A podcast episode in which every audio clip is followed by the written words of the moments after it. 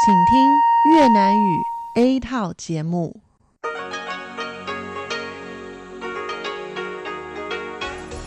Đây là Đài Phát thanh Quốc tế Đài Loan RTI.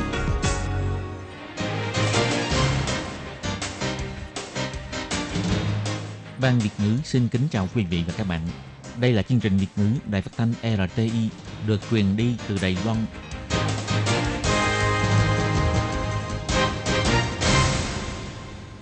Lê Phương xin chào các bạn, các bạn thân mến. Hoan nghênh các bạn theo dõi chương trình Việt ngữ hôm nay, thứ hai ngày 28 tháng 9 năm 2020, tức ngày 12 tháng 8 âm lịch năm canh tí. Chương trình Việt ngữ hôm nay sẽ đem đến với các bạn các nội dung như sau.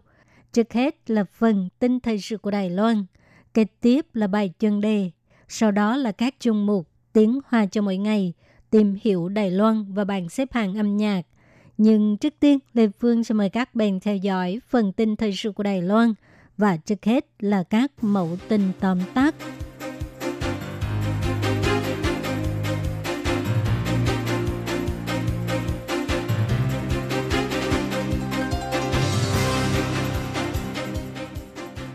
Công ước thị trường toàn cầu về khí hậu và năng lượng sửa đổi quốc tịch của 6 đô thị của Đài Loan thành Trung Quốc. Ngô Chiêu Nhiếp cho biết, chính phủ và các đảng đối lập đã thành công khôi phục tên gọi Đài Bắc Trung Hoa.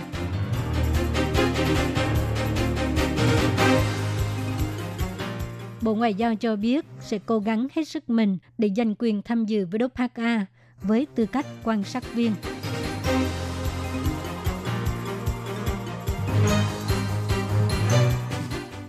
Đài Loan là quốc gia duy nhất trên toàn thế giới không đóng cửa trường học. Tổng thống Thái Anh Văn cho hay giáo viên là người quan trọng nhất.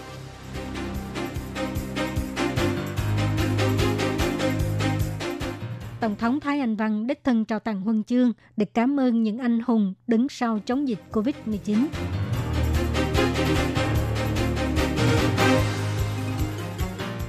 mười sáu đường mòn tuyệt đẹp ở huyện Gia Nghĩa.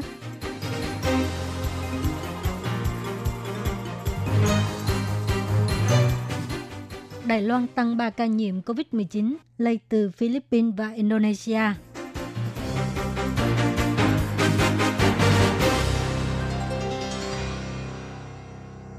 Vừa qua trên trang web chính thức, Công ước Thị trưởng Toàn cầu về khí hậu và năng lượng đã đánh dấu quốc tịch của 6 đô thị Đài Loan là Trung Quốc. Thị trưởng của 6 đô thị gồm thành phố Đài Bắc, Tân Đài Bắc, Đào Viên, Đài Trung, Đài Nam và Cao Hùng đã đưa ra thông cáo chung để phản đối và lên án việc này. Sáng ngày 28 tháng 9, lúc trả lời phỏng vấn tại Viện Lập pháp, Ngoại trưởng Ngô Chiêu Nhiếp cho hay, sau khi nỗ lực thương thảo đã thành công khôi phục tên gọi, khi đối mặt với việc này, thị trưởng 6 đô thị đã không phân biệt đảng phái, đều cố hết sức mình để giành lại quốc tịch khiến cho ông rất cảm động. Hiện tại, truy cập trang web Công ước Thị trưởng Toàn cầu về khí hậu và năng lượng là có thể nhìn thấy ô quốc gia đã được đánh dấu là Đài Bắc Trung Hoa. Thủ tướng Tô Trinh Sương bày tỏ, từ việc này có thể thấy được rằng đối ngoại, đảng cầm quyền và đảng đối lập cần phải đoàn kết, đồng thời cũng phải giữ vững lập trường, không được xúc phạm Đài Loan. Đây là hành vi bất lịch sự và không đúng của quốc tế. Lần này với sự nỗ lực của các thị trưởng thành phố, được khiến cho tên gọi của Đài Loan đã được sửa lại rất nhanh. Hy vọng sau này mọi người càng đoàn kết hơn, bởi vì đoàn kết là sức mạnh. Ngày 9 tháng 11, Đại hội đồng Y tế Thế giới, gọi tắt là WHA, sẽ tiếp tục giải quyết đề xuất tham dự WHA của Đài Loan. Ngày 27 tháng 9, Bộ Ngoại giao Đài Loan cho hay, Bộ Ngoại giao đã một lần nữa kêu gọi Tổ chức Y tế Thế giới, gọi tắt là WHO, nhìn thẳng vào quyền lợi tham gia của người dân Đài Loan, hoàn toàn chấp nhận sự tham gia của Đài Loan trong tất cả các cuộc họp, cơ chế và hoạt động, bao gồm cả phòng chống dịch bệnh, và Đài Loan cũng sẽ cố gắng giành quyền tham dự WHA với tư cách quan sát viên. Sự lây lan trên toàn cầu của dịch COVID-19 vẫn chưa có dấu hiệu dừng lại. WHO sẽ tổ chức các hội nghị quan trọng. Ủy ban điều hành đặc biệt sẽ được tổ chức vào ngày 5 tháng 10. Đại hội đồng Y tế Thế giới sẽ mở lại cuộc họp vào ngày 9 tháng 11 để kiểm thảo việc đối phó dịch bệnh và thảo luận về đề xuất tham dự của Đài Loan. Bộ Ngoại giao cho hay, WHO hiện chưa quyết định sẽ dùng phương thức nào để tổ chức hội nghị. Bộ Ngoại giao, Bộ Y tế và Phúc lợi sẽ tiếp tục cố gắng và kết hợp với sức mạnh của dân sự để tích cực đẩy mạnh dự án tranh giành quyền được mời tham dự WPA với tư cách quan sát viên. Bộ Ngoại giao chỉ ra, năm nay có rất nhiều quốc gia ủng hộ Đài Loan tham dự WPA, bao gồm các quan chức cấp cao của Canada, Nhật Bản, Úc, New Zealand và Mỹ, vân vân. Bộ Ngoại giao cũng một lần nữa kêu gọi WPO hãy nhìn thẳng vào quyền lợi tham gia của 23,5 triệu người dân Đài Loan, đồng thời nhấn mạnh là một tổ chức quốc tế quan trọng nhất dẫn đầu sự phát triển của sức khỏe cộng đồng toàn cầu và bảo vệ quyền con người về sức khỏe. WHO nên tuân thủ quan điểm chuyên nghiệp và trung lập, mở rộng sự tham gia của tất cả các bên có lợi ích liên quan, bao gồm Đài Loan, và hoàn toàn chấp nhận sự tham gia của Đài Loan trong tất cả các cuộc họp, cơ chế và hoạt động bao gồm cả phòng chống dịch bệnh. Đại hội biểu dương dạy giáo viên xuất sắc năm 2020 được tổ chức vào ngày 28 tháng 9. Tổng thống Thái Anh Văn đích thân biểu dương 72 giáo viên đoạt giải. Bà cho biết Đài Loan trở thành quốc gia duy nhất trên thế giới không đóng cửa trường học do dịch COVID-19. Các giáo viên ở Đài Loan là những người thực hiện biện pháp phòng chống dịch tại cơ sở giáo dục quan trọng nhất. Bà cảm ơn các giáo viên đã cùng nhau giữ vững phòng tuyến chống dịch. Lúc phát biểu tại Đại hội biểu dương dạy giáo viên xuất sắc, Tổng thống Thái Anh Văn cho hay, ngoài gia đình, nhà trường là nơi tiếp xúc thường xuyên của trẻ con. Cảm ơn sự tận tâm và đầu tư của mỗi một thầy cô giáo. Chính sự nhiệt tình của mọi người đã tạo cơ hội cho mỗi đứa trẻ trở nên khác biệt, đồng thời cũng khai thác tiềm năng của trẻ. Tổng thống Thái Anh Văn cho hay.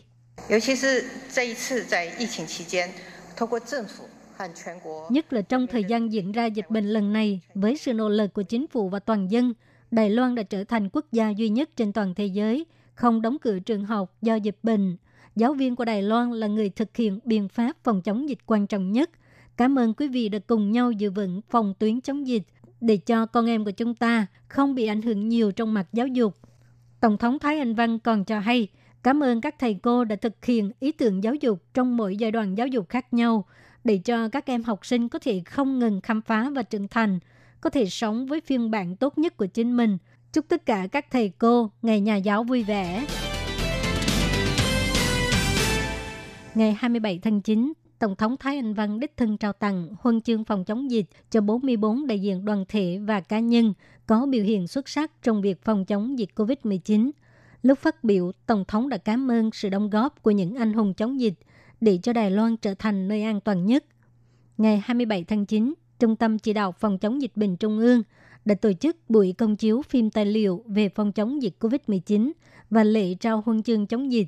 Tổng thống Thái Anh Văn, Thủ tướng Tô Trinh Sương, Bộ trưởng Bộ Y tế và Phúc lợi Trần Thời Trung đều đến dự và do Tổng thống Thái Anh Văn đích thân trao huân chương cho 44 đại diện đoàn thể và cá nhân đã đóng góp trong công tác phòng chống dịch COVID-19. Lúc phát biểu, Tổng thống cho hay, sở dĩ Đài Loan có thể thành công phòng chống dịch COVID-19 là vì có các anh hùng chống dịch trong các lĩnh vực, từ chính phủ đến tư nhân, từ tuyến đầu đến hậu phương, từ nguyên liệu đến sản xuất, từ thượng nguồn đến hạ nguồn, hầu hết mọi tầng lớp xã hội đều tận tâm hoàn thành nhiệm vụ bất khả thi. Tổng thống Thái Anh Văn cho hay, chúng ta có lợi thế về khoa học công nghệ, lợi thế về kinh nghiệm phòng chống dịch bệnh, có lợi thế về thông tin công khai, minh bạch trong một xã hội dân chủ. Những năng lượng này đã được sử dụng đến mức tối đa, không chỉ để bảo vệ sức khỏe cho người dân mà còn đóng góp cho thế giới. Những thành tựu này là niềm tự hào của tất cả người dân Đài Loan. Một lần nữa, xin cảm ơn tất cả các bạn vì sự nỗ lực của các bạn mà Đài Loan đã trở thành nơi an toàn nhất. Thủ tướng Tô Trinh Sương biểu thị nhiều người mong ước năm 2020 sẽ mau chóng trôi qua, nhưng có một số người thậm chí còn hy vọng rằng vào năm 2020 họ có thể sinh sống tại Đài Loan và đối mặt với những kẻ thù vô hình. Đài Loan không sử dụng các phương pháp cứng rắn mà sử dụng một hệ thống dân chủ, tạo ra những kết quả tốt đẹp để thế giới ca ngợi. Ông Trần Thời Trung chỉ ra rằng công tác phòng chống dịch bệnh đã đạt đến giai đoạn thành công, nhưng vẫn còn chặng đường dài phải đi. Phòng chống dịch là chống lại kẻ thù vô hình và chỉ có thể chiến đấu với kiến thức hạn chế và khả năng có hàng. Vì vậy, đội ngũ chống dịch luôn giữ thái độ kiêm tốn, thận trọng và sợ hãi để ứng phó những thay đổi có thể xảy ra. huyện trưởng huyện Gia Nghĩa ông Trương Lương đã đến thành phố Đài Bắc để quảng bá 12 con đường mòn đặc sắc của huyện Gia Nghĩa. Những con đường mòn này rất dễ đi, lại vừa có thể ngắm phong cảnh thiên nhiên xinh đẹp. Ngoài ra, cũng sẽ tổ chức hai buổi gặp gỡ với những người am hiểu đường mòn vào tháng 10 sắp tới. Hy vọng mọi người có thể nắm bắt cơ hội trợ cấp du lịch sắp sửa kết thúc. Và chính quyền huyện Gia Nghĩa cũng sẽ tăng thêm phiếu ưu đãi, mong thu hút mọi người đến trải nghiệm đường mòn ở Gia Nghĩa. Năm nay là năm du lịch vùng núi do Cục Du lịch thuộc Bộ Giao thông đẩy mạnh. Vừa qua, huyện trưởng huyện Gia Nghĩa, ông Trương Lương đã dẫn đầu nhóm quảng bá du lịch đến thành phố Đài Bắc để tiếp thị các khu vực miền núi và 12 con đường mòn. Trong đó có 3 đường mòn rất dễ đi, 5 đường mòn có phong cảnh giả ngoài tuyệt đẹp và 4 con đường mòn tràn đầy hương thơm của trà, cà phê và hơi thở nhân văn. Lúc trả lời phỏng vấn, ông Trương Lương cho hay hy vọng mọi người có thể nắm bắt cơ hội trợ cấp chi phí khách sạn 1.000 đầy tệ trong chương trình an tâm du lịch sắp sửa kết thúc vào cuối tháng 10 chính quyền huyện Giang Nghĩa cũng sẽ tặng thêm 10.000 phiếu ưu đãi có trị giá 300 đầy tệ để mọi người đến Giang Nghĩa trải nghiệm những con đường mòn xinh đẹp. Huyện trưởng huyện Giang Nghĩa, ông Trương Lương cho biết.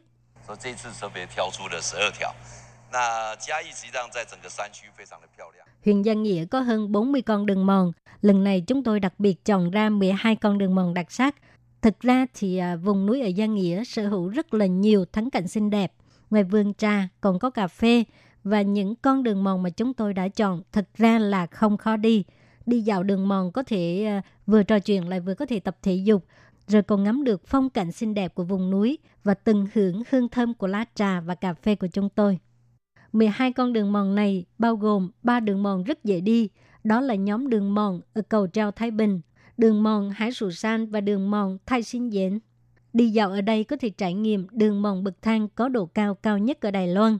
Đài ngắm cảnh có độ cao 1.314 m so với mực nước biển và vàng lý trường thành phiên bản thu nhỏ của Đài Loan. Ngoài ra còn có 5 đường mòn vừa đi vừa có thể chiêm ngưỡng cảnh núi đồi, thác nước, biển mây và đường sắt xinh đẹp. Đó là đường mòn Tủ Ly San, đường mòn Xin Nện Lìn, đường mòn Ta Tôn San, đường mòn Mỹ Hú và đường mòn chú Khanh Si còn muốn được trải nghiệm những con đường mòn mang đậm hơi thở nhân văn và hương thơm của trà và cà phê, thì có thể chọn đường mòn Ơ Diện Pín, đường mòn Thơ Phu Dệ, đường mòn Tình Sử Trô và đường mòn Phân Sĩ Hữu. Ngày 28 tháng 9, Trung tâm Chỉ đạo Phòng chống dịch bệnh Trung ương công bố có thêm 3 ca nhiễm COVID-19, đó là nam giới, hơn 20 tuổi, người Philippines, trường hợp 511, nam giới người Philippines trên 40 tuổi, trường hợp 512, và người Đài Loan, nam giới trên 40 tuổi, trường hợp 513. Các bệnh nhân này nhập cảnh từ Philippines và Indonesia. Trung tâm chỉ đạo phòng chống dịch bệnh Trung ương cho hay, trường hợp 511 vì công việc đã nhập cảnh Đài Loan từ Philippines vào ngày 11 tháng 9. Kết quả xét nghiệm tại sân bay là âm tính với COVID-19. Từ khi nhập cảnh cho đến nay không có triệu chứng nghi nhiễm COVID-19 sau khi hoàn thành thời gian cách ly tập trung, tức là ngày 26 tháng 9, đã xét nghiệm thêm một lần nữa. Hôm nay được xác nhận nhiễm COVID-19, hiện đang cách ly tại bệnh viện. Trường hợp 512 vì công việc đã đến Đài Loan từ Philippines vào ngày 23 tháng 9. Từ khi nhập cảnh cho đến nay không có triệu chứng nghi nhiễm COVID-19. Do kết quả xét nghiệm ở sân bay là dương tính yếu, cho nên ngày 26 tháng 9 lại xét nghiệm thêm một lần nữa và hôm nay xác nhận nhiễm bệnh, hiện tại đang cách ly tại bệnh viện. Trường hợp 513 cuối tháng 7 đến Indonesia làm việc, ngày 19 tháng 9 xuất hiện triệu chứng mệt mỏi, tiêu chảy, đau bụng đi khám bác sĩ tại địa phương thì được chẩn đoán là bị loét dạ dày. Ngày 26 tháng 9 trở về Đài Loan, lúc nhập cảnh đã chủ động thông báo từng có triệu chứng và do nhân viên kiểm dịch tại sân bay sắp xếp xét nghiệm, hôm nay được xác nhận nhiễm COVID-19, hiện tại đang cách ly tại bệnh viện.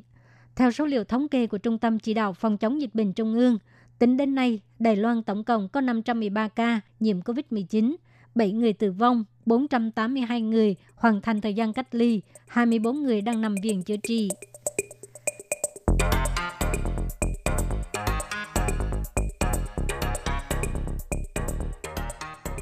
Các bạn thân mến, các bạn vừa theo dõi phần tin thời sự của Đài Phát thanh Quốc tế Đài Loan RTI do Lê Phương thực hiện. Xin cảm ơn các bạn đã quan tâm và theo dõi.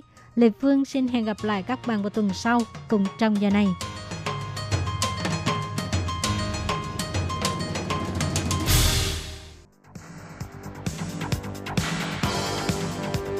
Đây là đài phát thanh quốc tế Đài Loan RTI, truyền thanh từ Đài Loan. Mời các bạn theo dõi bài chuyên đề hôm nay.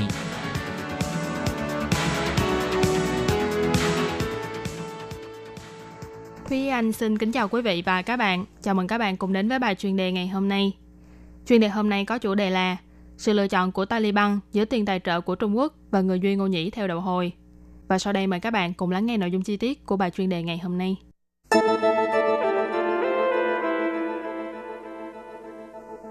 Chính phủ Afghanistan và tổ chức Taliban cuối cùng cũng chính thức triển khai hội đàm. Đây là một tia sáng hy vọng về hòa bình ở khu vực nổi tiếng về chiến tranh bom đạn trong suốt nhiều năm qua. Trung Quốc cũng nhanh chóng đưa ra lời mời bằng kinh tế nhằm lôi kéo tổ chức Taliban về phía mình, khuếch trường sức ảnh hưởng tại Afghanistan. Tuy nhiên, việc khôi phục lại hòa bình tại Afghanistan vẫn còn nhiều biến số. Cộng thêm tình cảnh của người Duy Ngô Nhĩ thu hút sự quan tâm chú ý của toàn cầu, Taliban sẽ lựa chọn như thế nào? Việc này đều sẽ liên quan đến hướng đi của cả hai bên trong tương lai. Nửa năm sau khi Mỹ và Taliban ký cam kết hòa bình, ngày 13 tháng 9 vừa qua, chính phủ Afghanistan và Taliban cuối cùng cũng triển khai đàm phán tại Doha, thủ đô của Qatar, kỳ vọng chấm dứt cuộc chiến kéo dài suốt gần 20 năm. Đây cũng đồng nghĩa với việc Mỹ sẽ từng bước rút quân đội ra khỏi Afghanistan. Tuy nhiên, Mỹ chọn rút quân, nhưng Trung Quốc lại đang có ý định tiếp tay quân sự và kinh tế tại đây sau khi Mỹ rút đi.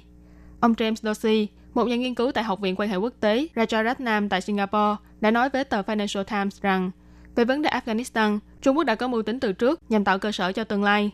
Trung Quốc càng lúc càng quan tâm đến các nước lân cận và Afghanistan chỉ là nước phù hợp với lợi ích tổng thể của Trung Quốc. Do thế lực của Taliban lớn mạnh, chính phủ Afghanistan vẫn khó mà nắm bắt hoàn toàn cục diện chính trị tại nước này. Và viễn cảnh tổ chức Taliban với danh tiếng không hề tốt đẹp gì sẽ đứng lên nắm quyền khiến cho nhiều người đều e ngại. Thế nhưng Trung Quốc vẫn luôn vun đắp cho mối quan hệ giữa họ và Taliban. Từ năm 2001, vào ngày mà hai chiếc máy bay của Al-Qaeda đâm vào tòa nhà trung tâm thương mại thế giới tại thành phố New York, quan chức Trung Quốc và Taliban đang ký kết hiệp định hợp tác kỹ thuật và kinh tế tại thủ đô Kandahar của Afghanistan.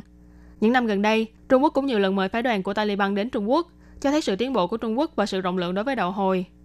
Ông Rama Jalani, chuyên gia phân tích tại Trung tâm Nghiên cứu Chính sách ở New Delhi, chia sẻ với tờ Nikkei ASEAN Review chỉ ra, mối quan hệ trường kỳ giữa Trung Quốc và Taliban và mối liên hệ chiến lược vững chắc với Pakistan giúp cho Trung Quốc tránh khỏi bất kỳ cuộc tấn công khủng bố nào nằm trong kế hoạch của Taliban. Ngược lại, những dự án cơ sở hạ tầng và lãnh sự quán ngoại giao của Ấn Độ tại Afghanistan thì liên tục bị tấn công khủng bố. Căn cứ theo tờ Foreign Policy, chuyên gia về quan hệ quốc tế ông Sohrab Aza đã phân tích trên tờ The Diplomat rằng có hai lý do khiến cho Trung Quốc có hứng thú với Afghanistan. Thứ nhất, Trung Quốc đề xướng sáng kiến một vành đai một con đường. Hành lang kinh tế giữa Trung Quốc và Pakistan có thể sẽ phát triển đến Afghanistan và dưới chiếc ô bảo hộ của Trung Quốc sẽ liên kết các nước Cộng hòa ở Trung Á này lại với nhau. Thứ hai, Trung Quốc e ngại an ninh nội bộ bị uy hiếp bởi nhóm khủng bố chủ nghĩa cực đoan với tổng bộ chỉ huy đặt tại Afghanistan. Trung Quốc ủng hộ Taliban lên nắm quyền và đạt thỏa thuận với chính quyền Taliban. Khi đó thì Taliban nhất thiết sẽ phải ngăn chặn những người Duy Ngô Nhĩ ly khai ở Tân Cương vượt qua biên giới để đóng trại tại Afghanistan. Ông Maza chỉ ra, đảm bảo này khá là quan trọng đối với Trung Quốc, bởi vì vấn đề hàng đầu của chính quyền Trung Quốc chính là ngăn chặn bất kỳ chủ nghĩa ly khai hoặc nổi dậy nào ở Tân Cương. Và để lôi kéo Taliban, Trung Quốc đã đưa ra mọi nhữ kinh tế. Tờ Financial Times của Anh chỉ ra, gần đây Trung Quốc đã đưa ra phương án mới. Nếu như Taliban có thể đảm bảo duy trì hòa bình tại Afghanistan sau khi Mỹ rút quân, Trung Quốc sẽ giúp sửa chữa và xây dựng mạng lưới đường quốc lộ tại Afghanistan, khôi phục lại kinh tế của nước này, đồng thời không bài trừ khả năng đầu tư phát triển năng lượng tại Afghanistan. Tuy nhiên, ông Rama chỉ ra rằng, có một điểm kỳ lạ là chính quyền Trung Cộng và Taliban gần như không có điểm chung nào với nhau. Taliban là phần tử cực đoan bảo thủ, lực lượng dân binh theo Hồi giáo, nổi tiếng với những hành động tàn bạo, phá hoại nhớ thời kỳ Trung Cổ. Nhưng Trung Quốc thì lại e ngại về chủ nghĩa Hồi giáo cực đoan, thậm chí còn áp dụng biện pháp trấn áp quy mô lớn đối với người Duy Ngô Nhĩ theo đầu hồi. Tình cảnh đau khổ của người Duy Ngô Nhĩ đã trở thành tâm điểm chú ý của toàn thế giới. Taliban mặc dù đã hứa với Trung Quốc phải ngăn chặn các phần tử ly khai Duy Ngô Nhĩ vượt qua biên giới để đóng trại tại Afghanistan để đổi lại viện trợ kinh tế từ Trung Quốc. Thế nhưng ông Shalani chỉ ra, lập trường của các phe cánh trong nội bộ Taliban vốn đã không thống nhất, cộng thêm một số tổ chức lâu năm tại đây bất mãn với sự xen vào của Trung Quốc và giận dữ trước những hành động trấn áp người Duy Ngô Nhĩ theo đầu hồi. Do đó, có thể sẽ làm loạn bàn tính như ý của Trung Quốc tại khu vực này. Mặc dù đàm phán giữa chính phủ Afghanistan và Taliban đã chính thức khởi động, nhưng hai bên vẫn khó mà đạt được nhận thức chung. Cộng thêm Washington chỉ trích Taliban đi ngược lại với điều khoản trong hiệp ước, cho nên cam kết hòa bình giữa Mỹ và Taliban có thể đổ vỡ bất cứ lúc nào. Tình thế này cho thấy, bất kể là kết quả bầu cử tổng thống Mỹ như thế nào, việc Mỹ rút quân hoàn toàn ra khỏi Afghanistan có vẻ như không còn chắc chắn cho lắm trong thời điểm hiện tại. Nếu như tình thế thực sự phát triển theo chiều hướng này, không những sẽ ảnh hưởng đến việc Trung Quốc khuếch trương sức ảnh hưởng tại Afghanistan, Liệu Taliban có tin tưởng vào lời hứa hòa bình của Trung Quốc hay không? Xem ra cũng còn nhiều nghi vấn. Các bạn thân mến, vừa rồi là bài chuyên đề ngày hôm nay do Thúy Anh biên tập và thực hiện. Cảm ơn sự chú ý lắng nghe của quý vị và các bạn. Thân ái chào tạm biệt và hẹn gặp lại.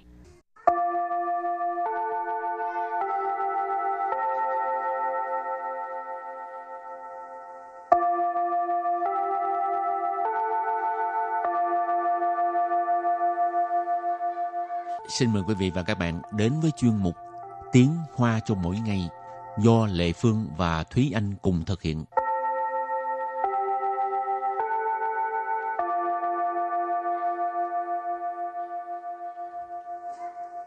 Thúy Anh và Lệ Phương xin kính chào quý vị và các bạn. Chào mừng các bạn cùng đến với chuyên mục Tiếng Hoa cho mỗi ngày ngày hôm nay. Hôm nay mình học về đề tài Trí 业. Nghề nghiệp, trí 业. Hổ, nghề nghiệp có rất nhiều ngành nghề. Muốn học từ vựng, không biết học đến bao giờ mới hết được. Ừ. Mà nghề nghiệp thì nó sẽ là diễn biến theo thời gian. Tức là trước đây có những nghề nó tồn tại nhưng mà bây giờ không còn nữa. Và có những nghề trước đây không hề có mà bây giờ lại xuất hiện. Ừ. Cho nên từ vựng về nghề nghiệp quá là nhiều luôn. Ừ. Mà mỗi cái nghề khác nhau nó lại có phân chia những cái nhánh nhỏ hơn nữa. Ừ. Quá nhiều cho nên á, hôm nay mình sẽ chọn những cái ờ, từ vựng mà những cái ngành nghề mà các bạn Việt Nam đa phần là làm những cái ngành nghề đó là đa số uh, tân di dân ở đây ha? Ừ. ừ.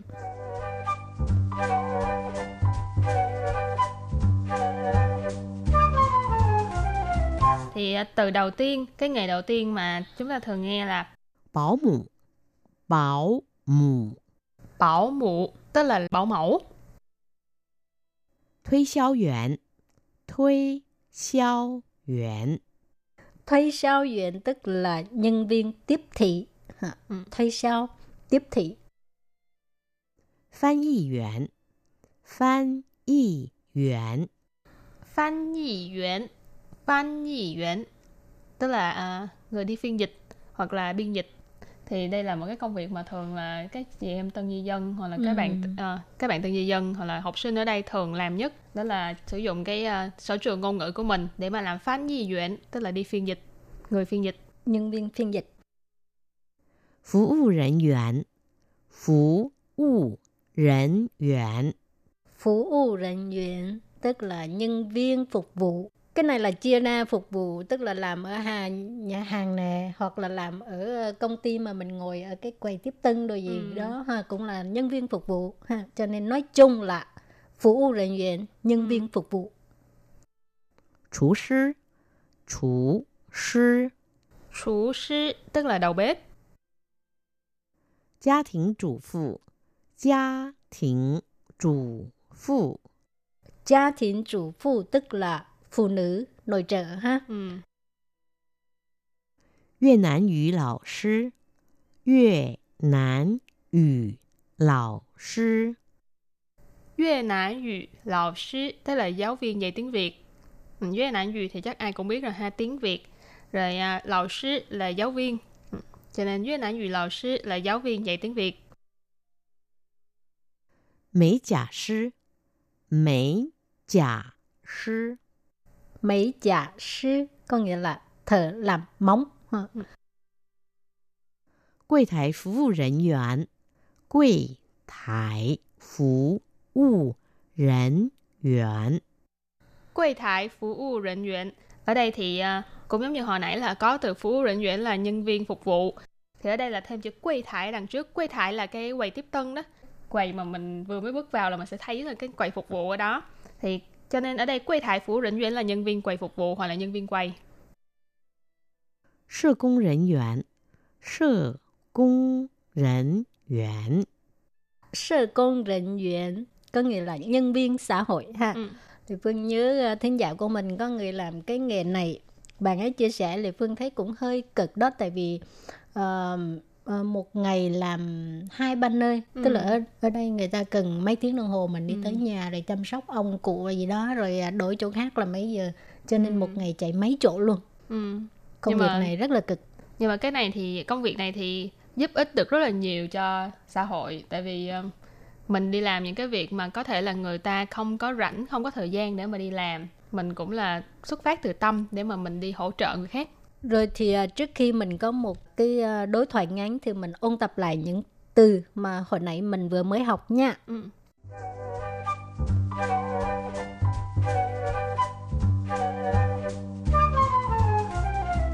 Bảo mụ, bảo mụ, Bảo mụ tức là bảo mẫu. Thuê xiao yuan, thuê xiao yuan, Thuê sao tức là nhân viên tiếp thị. Ừ. Thuê sao tiếp thị. Phan y yuan, phan y yuan, Phan Yi Yuan tức là à, người đi phiên dịch. Nhân viên phiên dịch. Phục vụ nhân viên, phục vụ nhân viên, Phục vụ nhân viên tức là nhân viên phục vụ. Chủ sư Chủ sư Chủ sư tức là đầu bếp. Gia đình chủ phụ Gia đình chủ phụ Gia đình chủ phụ tức là phụ nữ, nội trợ ha. Ừ. Việt Nam ngữ lão sư Việt Nam ngữ lão sư Việt Nam ngữ lão sư tức là giáo viên dạy tiếng Việt.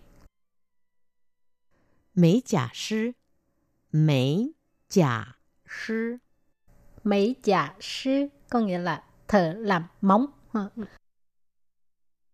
柜台服务人员，柜台服务人员， Quầy thải phục vụ nhân viên. Quầy thải phục vụ nhân viên là nhân viên quầy phục vụ hoặc là nhân viên quầy. 社工人员，社工人 员， Sơ công人viên có nghĩa là nhân viên xã hội ha. Ừ.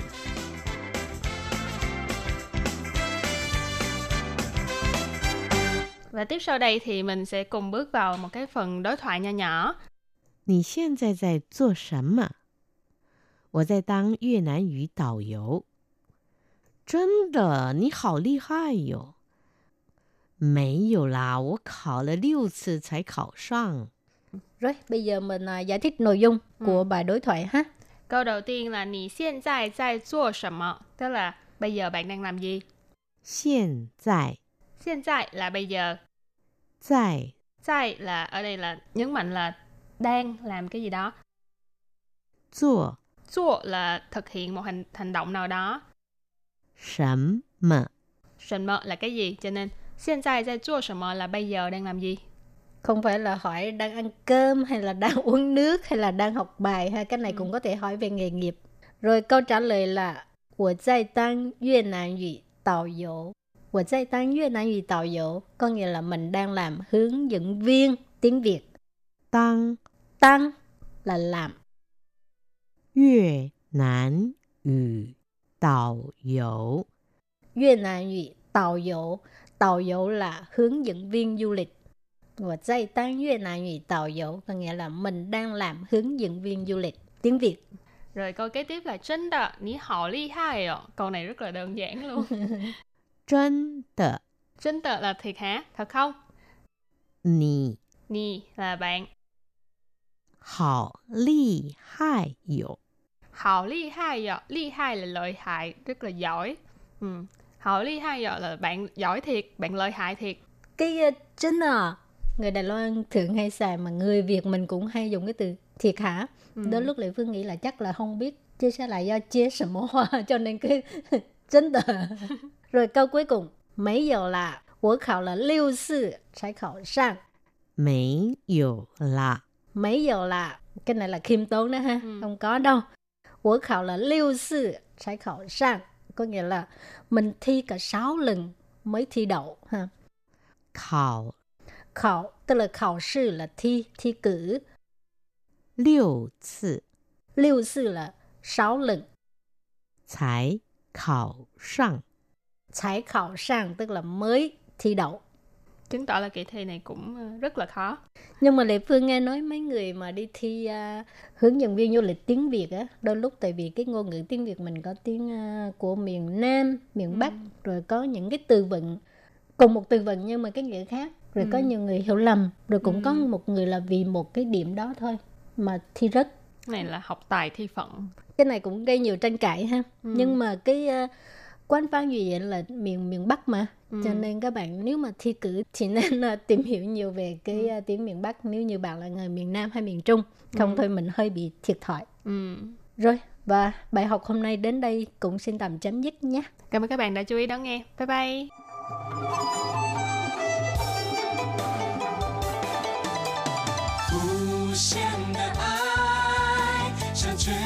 界传开，永恒的关怀，来自台湾之音。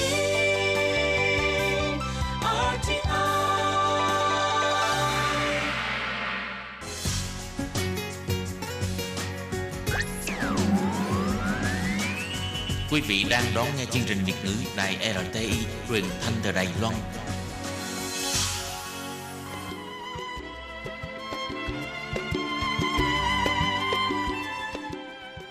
Xin mời quý vị đến với chuyên mục Tìm hiểu Đài Loan.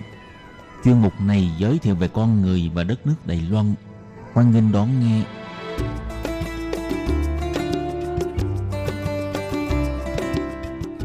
Các bạn thân mến, Hải Ly xin chào các bạn. Hoan nghênh các bạn lại đến với chuyên mục tìm hiểu Đài Loan vào thứ hai đầu tuần.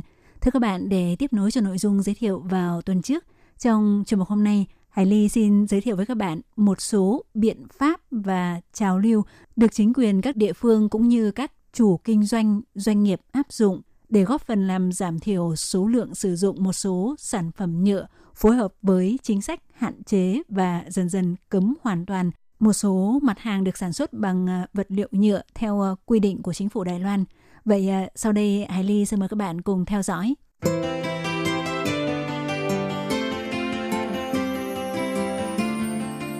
Thưa các bạn thì chính vì chính phủ Đài Loan áp dụng chính sách hạn chế và giảm dần lượng sản phẩm nhựa sử dụng.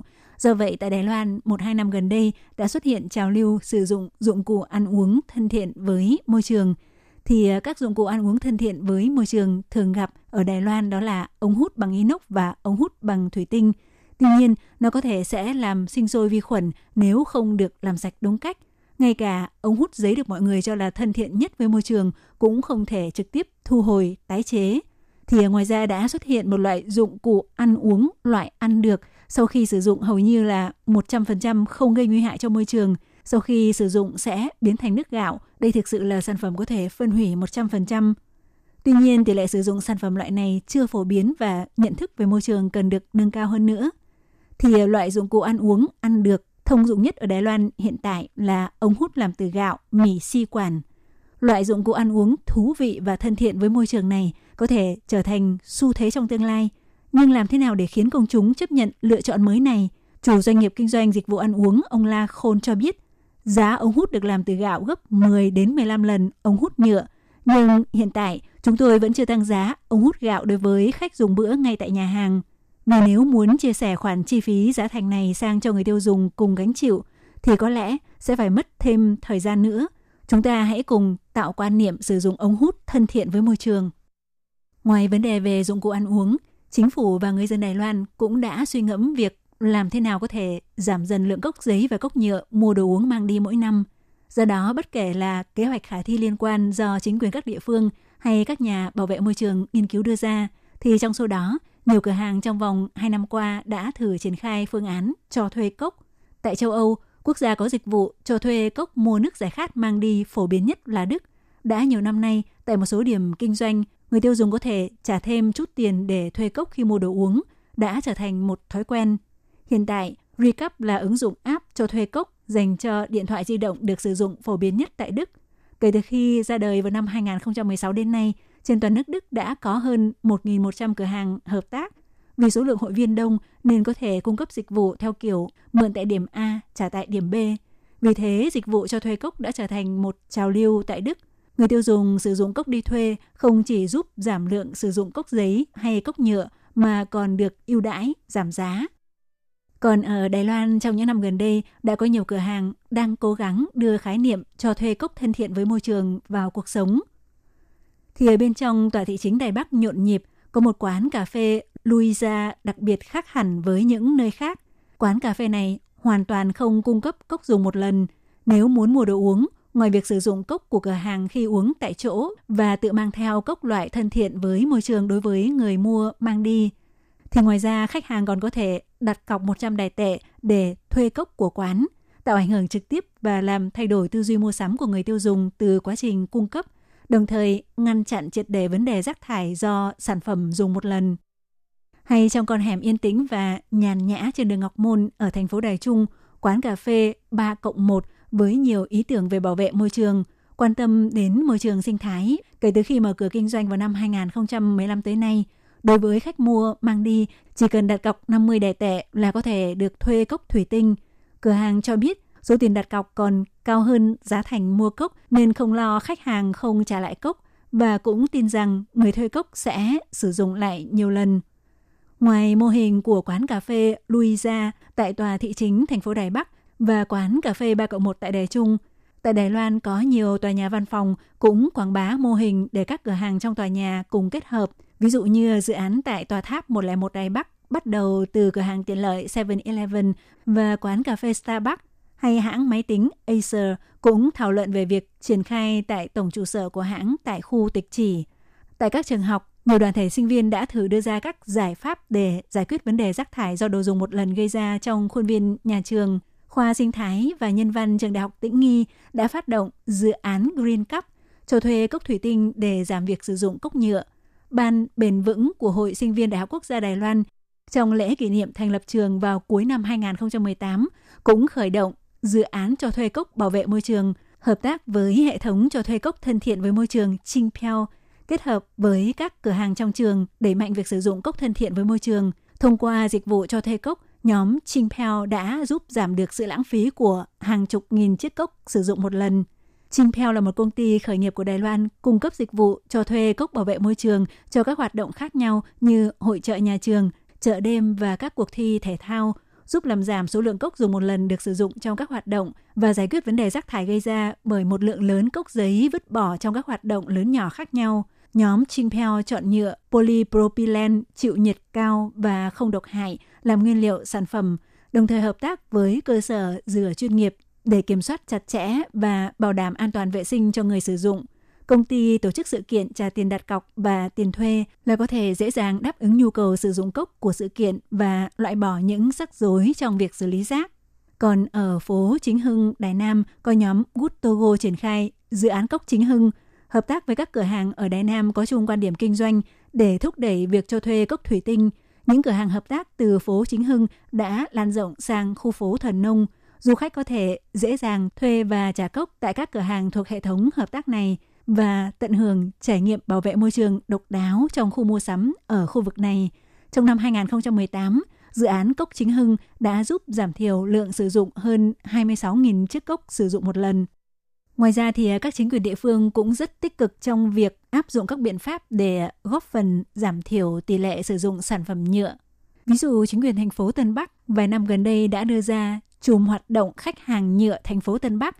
Theo đó, tích cực huy động các cửa hàng đồ nhựa thân thiện và thiết lập bản đồ nhóm cửa hàng này để người dân tham khảo. Hay như một số cuộc thi chạy do thành phố Tân Bắc tổ chức cũng sử dụng loại cốc thân thiện với môi trường New Taipei U Cup – và đã giúp làm giảm lượng sử dụng hàng chục nghìn chiếc cốc dùng một lần. Hay như trong các hoạt động thi chạy quy mô lớn, chính quyền thành phố Đài Bắc và Cao Hùng cũng tham gia hưởng ứng.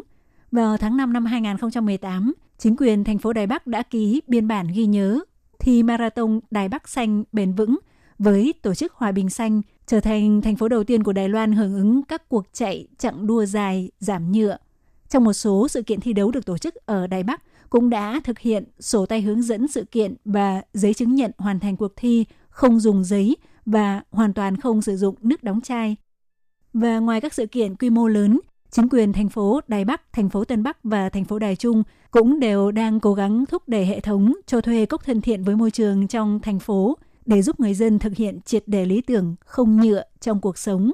Hay à, chính quyền thành phố Đài Bắc cũng có phối kết hợp với doanh nghiệp Thiết kế một dịch vụ hoàn chỉnh cho thuê cốc có thể tái sử dụng gồm các khâu mua, mang đi, uống và trả cốc. Nếu người tiêu dùng chọn sử dụng cốc tái sử dụng thay vì cốc dùng một lần thì sẽ áp dụng biện pháp khuyến khích thích hợp. Ví dụ như đối với khách hàng tự mang theo cốc hoặc thuê loại cốc thân thiện với môi trường thì sẽ được tích điểm và đổi lấy phiếu giảm giá. quà thưởng hoặc thường nạp tiền vào thẻ EasyCard hay thẻ iPass thì tin rằng biện pháp như vậy có thể giúp làm giảm mức tiêu hao tài nguyên một cách có hiệu quả. Các bạn thân mến, nội dung giới thiệu về chính sách giảm nhựa cũng như các biện pháp hưởng ứng của doanh nghiệp và các cấp chính quyền địa phương cũng xin được khép lại tại đây. Hải Ly xin cảm ơn các bạn đã quan tâm đón nghe. Thân ái chào tạm biệt. Bye bye.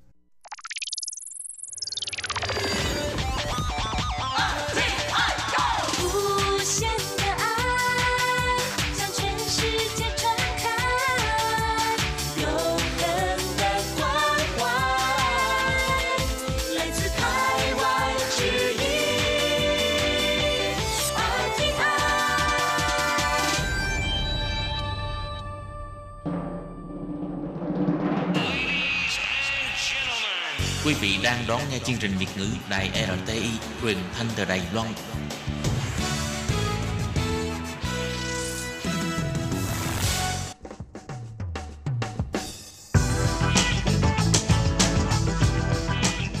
Các bạn đang lắng nghe chuyên mục bảng xếp hạng âm nhạc được phát sóng vào thứ hai hàng tuần. Đây là một chuyên mục hứa hẹn sẽ mang đến cho các bạn những ca khúc và những album thịnh hành nhất, nổi tiếng nhất trong làng nhạc hoa ngữ. Nào, bây giờ thì hãy gác bỏ lại tất cả những muộn phiền và cùng lắng nghe bảng xếp hạng âm nhạc cùng với Tường Vi.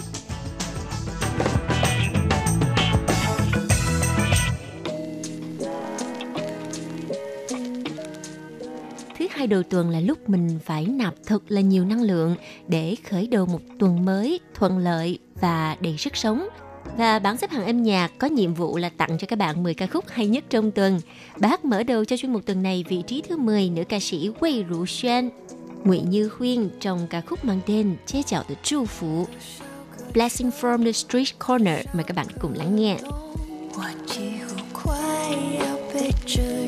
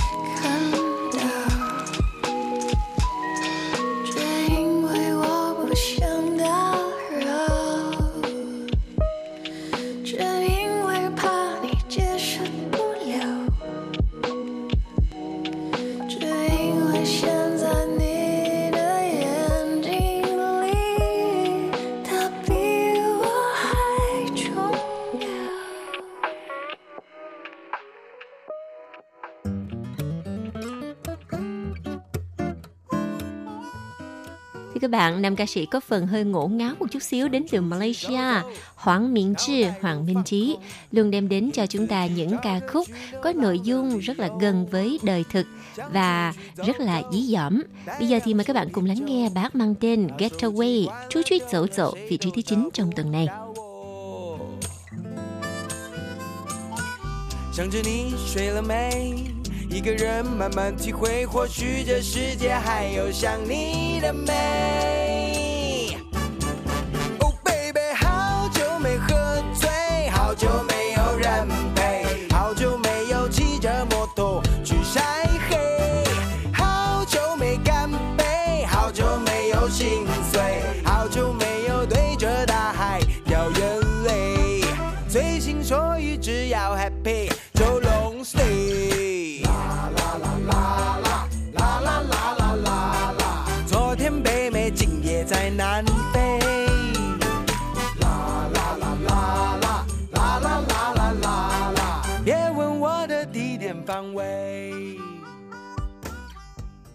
晚餐，外带的便当，负能量、高热量，全都吃光光。晚安。所有的真相，猪一样没梦想，这样又怎样？电影台在播放，晚安是怎样才拔到了秋香？我房间的楼上，谁热情了一个晚上？是。谁痴心妄想，你在我身旁，还爱我的模样。失恋乱了方向，像是道被胃酸灼伤。谁能帮我实现一个小小的愿望？谁能扇窗？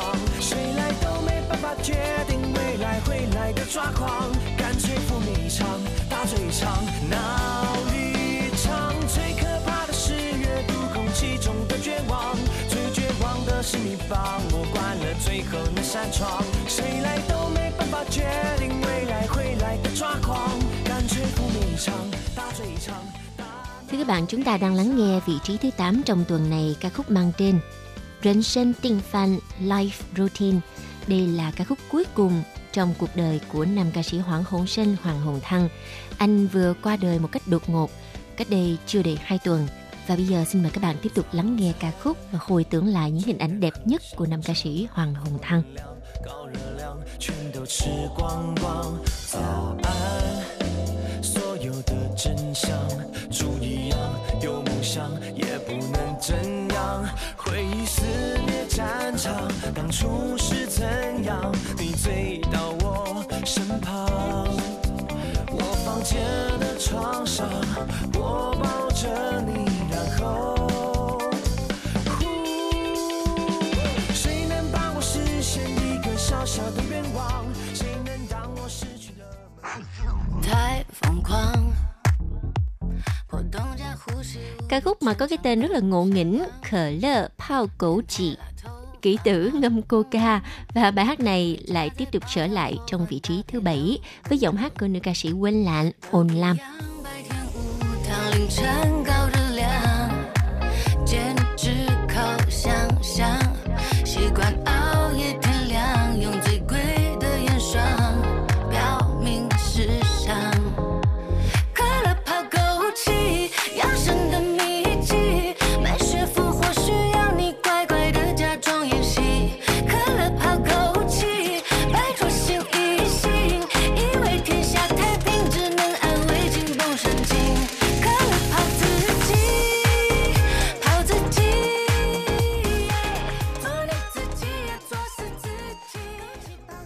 còn võng vẹn hai ngày nữa thôi là Tết Trung Thu rồi phải không các bạn? Và bây giờ là một ca khúc có cái tên đậm chất Trung Thu Quan quan tỷ Yue Quang Ánh trăng tròn với giọng hát của nữ ca sĩ Châu Huệ Châu Huệ trong một phong cách khá mới mẻ mời các bạn cùng lắng nghe vị trí thứ sáu trong tuần này 重重失恋，与其让谁成为过客，我想要自己做个旅行者。 就算外面的夜晚很冷，各种风景却如此。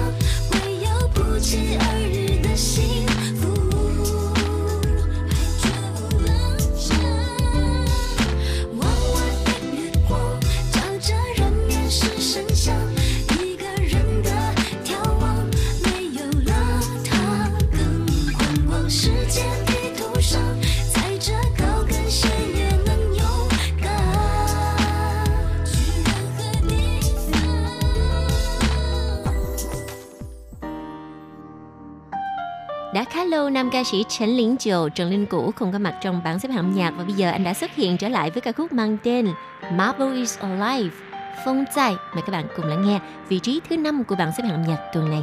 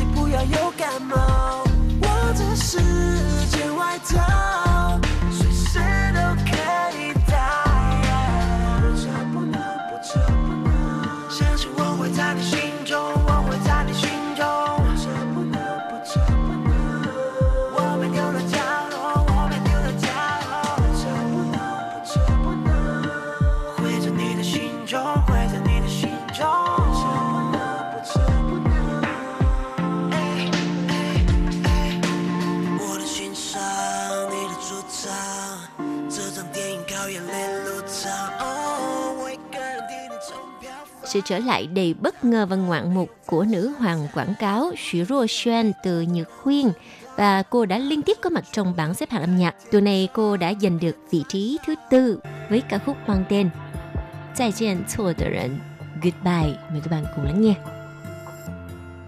最后我们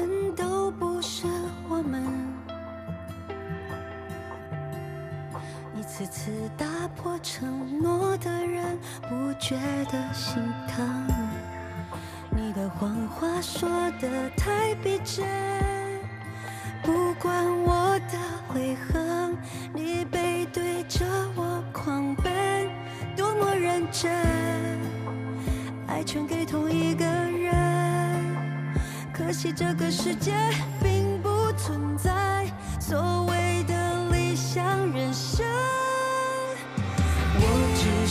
不想承认。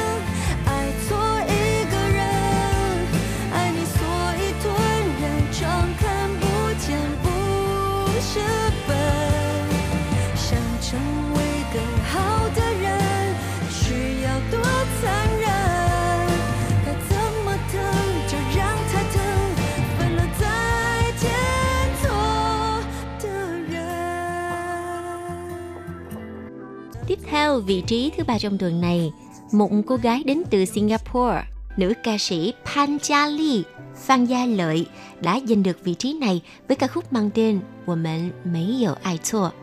Chúng ta đều không yêu lầm, mời các bạn cùng lắng nghe. 我们为什么只是低着头，一句话都不说？鱼 仰望着天空，只能朝着大海去坠落。路从什么时候只剩你轮廓？逆着光到尽头，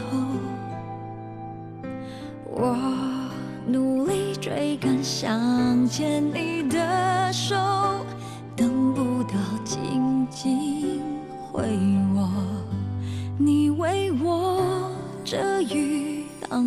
风，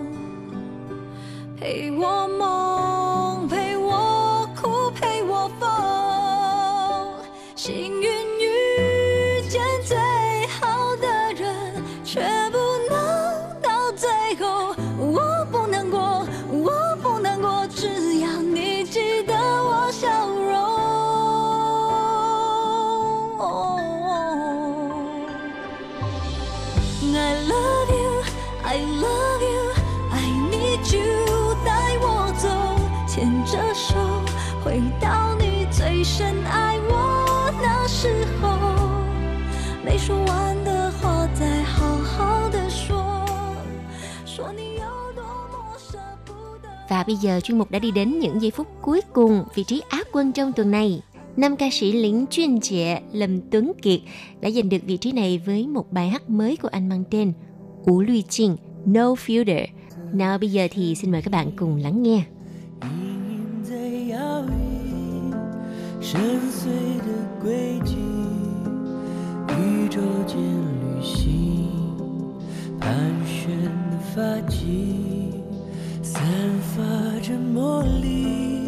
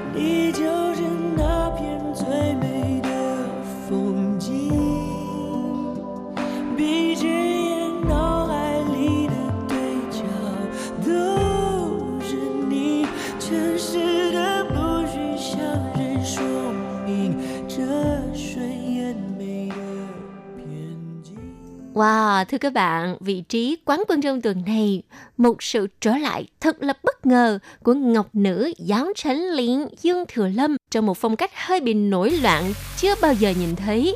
Bad Lady là ca khúc mới của Dương Thừa Lâm và cô đã giành được vị trí quán quân trong tuần này. Mời các bạn cùng lắng nghe Bad Lady. 刚刚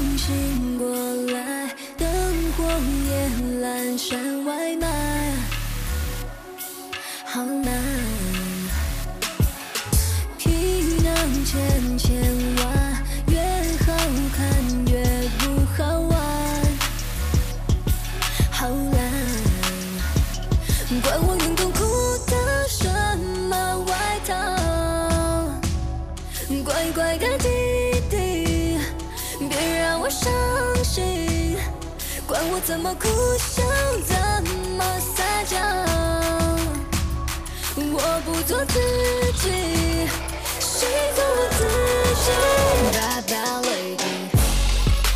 lady，bad bad lady，bad bad lady，bad bad lady，要不要？Bad bad lady。Bad bad lady，bad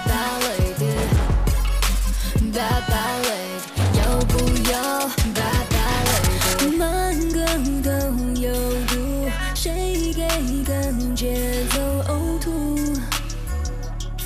跳舞，找个你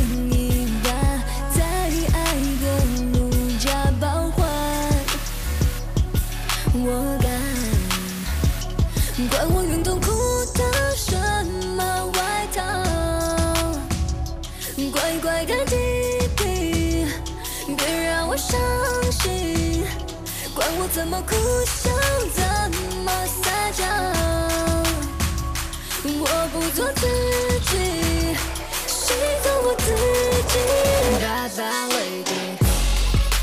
lady，bad bad lady。Bad bad lady, bad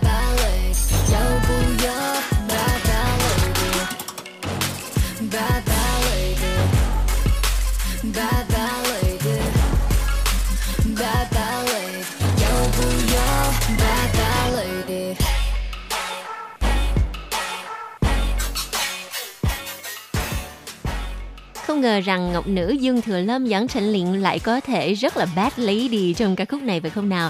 Và thưa các bạn, vị trí quán quân cũng đã tạm khép lại chuyên mục bảng xếp hạng âm nhạc tuần này. Tường Vi xin cảm ơn sự chú ý theo dõi của các bạn và hẹn gặp lại trong chuyên mục bảng xếp hạng âm nhạc thứ hai đầu tuần nhé. Bye bye. Bad ballad, bad ballad,